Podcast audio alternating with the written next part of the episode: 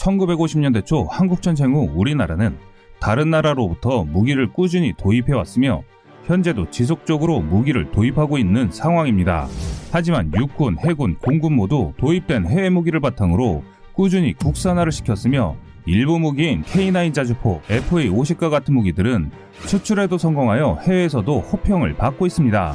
현재 전 세계에서 자국 무기로 자국 군대를 무장시키는 나라는 미국, 러시아, 스페인 등을 제외하면 그 외 나라는 대한민국밖에 없습니다.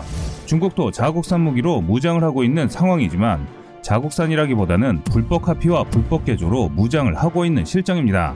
물론 한국이 100% 자국 무기를 사용하는 것은 아니지만 자국산 국산화율은 다른 나라와는 비교가 안 될 정도로 높아지고 있는 상황입니다.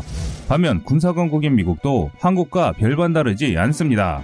일부 개인학이나 육상병기 일부는 해외에서 수입하고 있으며 스페인도 전차는 독일 레오파드2를 수입해서 운영하고 있습니다.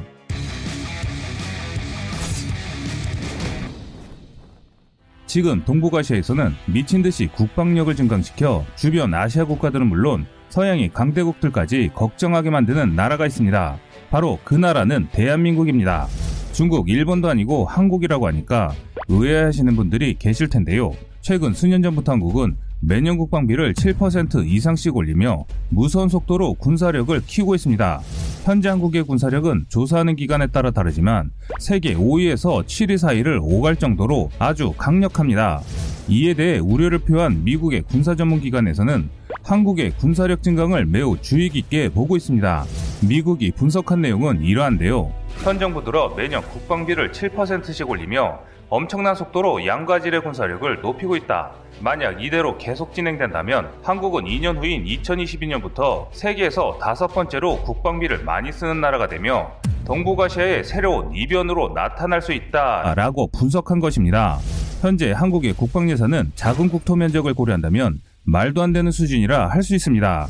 사실 우리나라는 1948년 대한민국 정부가 수립되고 대한민국 국군이 창설되었어도 해군에는 변변한 함정이 한 척도 없었으며 1950년 6월 25일 북한이 남침하였을 때도 우리 군에는 곡사포 91문과 37mm 대전차포 140문, 박격포 960문, 장갑차 27대만 보유하고 있었기 때문에 모든 무기가 북한군에 비해 수량과 성능 모두 턱없이 부족했습니다.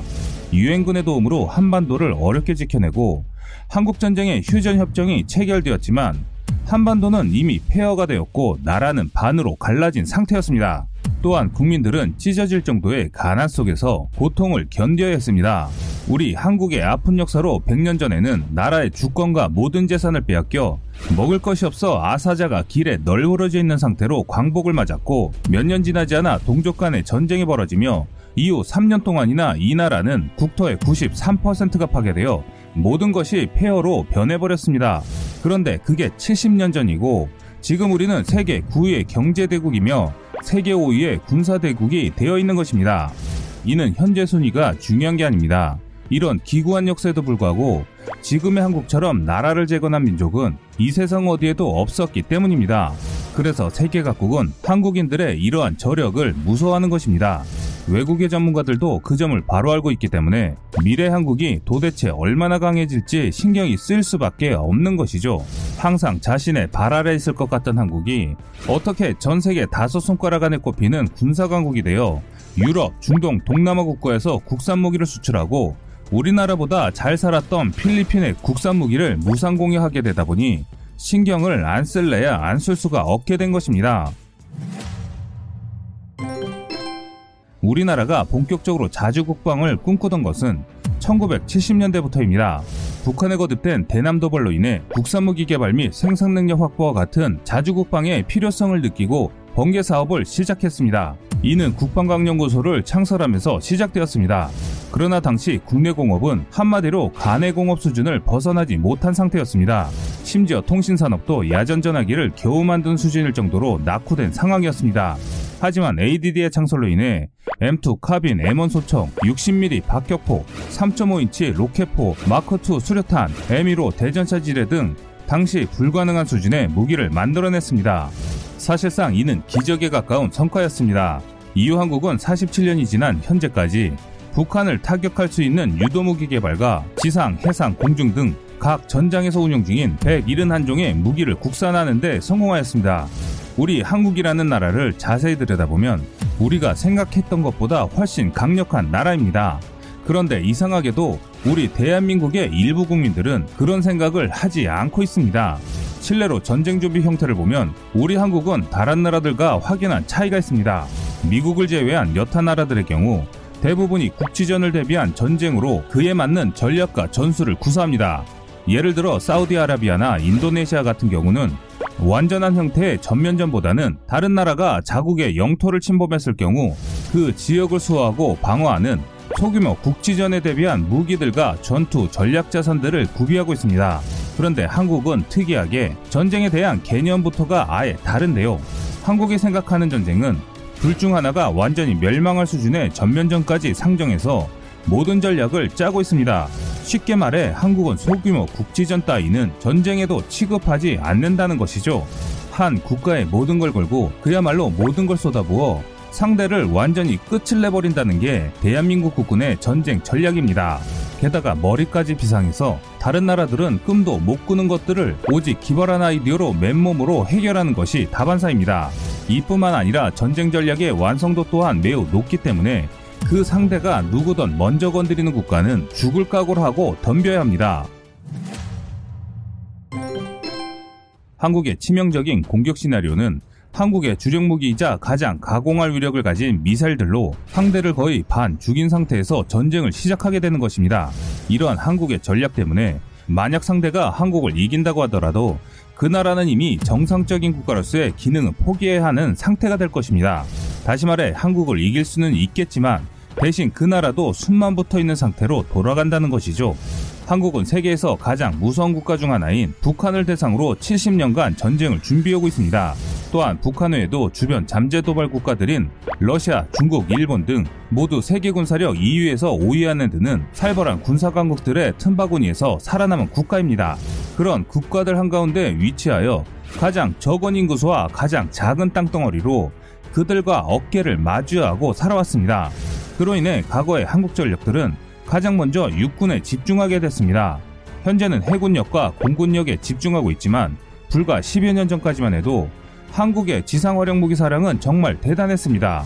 그중 유명한 국산 무기 K 시리즈를 살펴보면 해외 무기를 카피한 무기도 있지만 자체 개발하여 성능 좋은 무기들이 많이 있습니다. 대표적으로 1970년대에 특전사가 M3 그리스건을 대체할 신형 기관단총의 요청으로 만들어진 우리나라 최초 국산 총기 K1이 있으며 1984년부터 대우정밀에서 생산한 우리나라 국군제식 돌격소총 K2, 소음기가 기본 장착되어 특수부대들이 운영하는 K7 기관단총 등이 있습니다. 또한 기계화 부대에 배치된 국산 무기들은 전 세계에서도 명품으로 인정받고 있습니다. 대표적으로 K1A1, K2 흑표, K9 천둥, K200이 있습니다. K2 흑표 전차는 세계 전차 순위 2위에 랭크됐을 정도로 장갑과 화력, 기동성 모두 다른 나라 주력 전차 성능을 상회하는 수치를 보여주었습니다. 이뿐만 아니라 K9 자주포는 러시아 무스타-S, 중국 타입 05, 독일 de: Panzerhaubitze, 영국 AS 90 등 세계의 쟁쟁한 자주포들보다 뛰어난 사격 통제 체계와 생존성, 화력을 자랑합니다. 여담으로 제 개인적인 생각으로 K9은 독일 Panzerhaubitze를 제외하면 현존 최고의 자주포가 아닐까 생각하는데요. 그리고 지금 현재도 인도, 폴란드, 핀란드, 에스토니아, 터키, 노르웨이 등에 수출하면서 대한민국 무기의 위상을 높이고 있는 상황입니다. 전투기의 경우 FA-50에 이어 한국형 KF-X를 2026년까지 실전 배치를 목표로 개발하고 있습니다. FA-50은 최고 속도가 마하 1.5에 달하며 기동성은 F5를 넘어 일선 전투기 버금가는 초음속 공격기입니다. 또한 KF-X는 건국 이래 최대 예산이 투입될 단일 무기체계 사업으로 큰 기대를 모으고 있습니다. 해군의 경우 대표적으로 한국형 이지스함이라고 불리는 세종대왕급 구축함이 있습니다. 이 세종대왕급 구축함은 1981년 한국형 구축함 기초연구를 시작으로 2007년에 일번함 세종대왕함이 진수되었습니다. 세종대왕함은 미 알레이버크급과 비슷한 형상이지만 한국의 독자적인 설계로 제작되었습니다. 이외에도 우리나라 해군은 호위함, 초계함, 미사일 고속정 등 모두 국산화에 성공을 했습니다. 또한 이에 멈추지 않고 우리 국방과학연구소는 현재 EMP, HPM, 레이저포, 레일건, 초공동, 로켓어뢰, 극초음속 미사일 등 최첨단 무기들을 개발 중입니다. 그리고 2003년 당시 좌절되었던 원자력 잠수함 계획은 2015년 한미 원자력 협정이 개정됨에 따라 우라늄을 20% 미만 농축할 수 있게 되면서 한국이 마음만 먹으면 프랑스 원자력 잠수함 바라쿠타급 수준으로 자체 개발할 수 있습니다. 우리가 잘 몰라서 그렇지 한국은 아주 무서운 나라입니다. 그런 한국이 최근 들어 군사력을 엄청난 속도로 증강시키고 있어서 현재 세계의 많은 국가들은 한국을 주의 깊게 보고 있습니다. 평화라는 것은 힘으로 지켜지는 것이라는 것을 우리는 지난 역사를 통해 배웠습니다. 또한 우리는 그동안 그러한 사실들을 몇 번이나 경험했고 아픈 역사를 안고 살아왔습니다.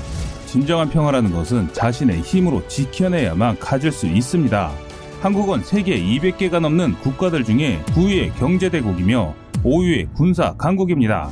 그동안 우리 대한민국은 약하면 물고 뜯기는 치열한 국제사회 경쟁에서 9위까지 올라간 나라입니다. 그런데 우리가 바로 알아야 할 것 중 하나는 먹을 게 없어 나무 껍데기를 벗겨 먹던 시기에서부터 시작해 국가의 모든 경제, 군사 기반 모두를 이룩했다는 것입니다.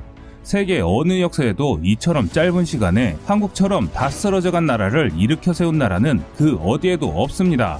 그만큼 대한민국이라는 나라는 우리 국민들이 자랑스러워해도 될 역사를 갖고 있는 나라입니다. 이게 바로 대한민국이라는 단어가 갖는 진정한 의미입니다. 지금까지 세상의 모든 군사무기를 얘기하는 꺼리투브였습니다. 시청해주셔서 감사합니다. 구독과 좋아요, 알람 설정은 좋은 영상을 만드는데 많은 힘이 됩니다.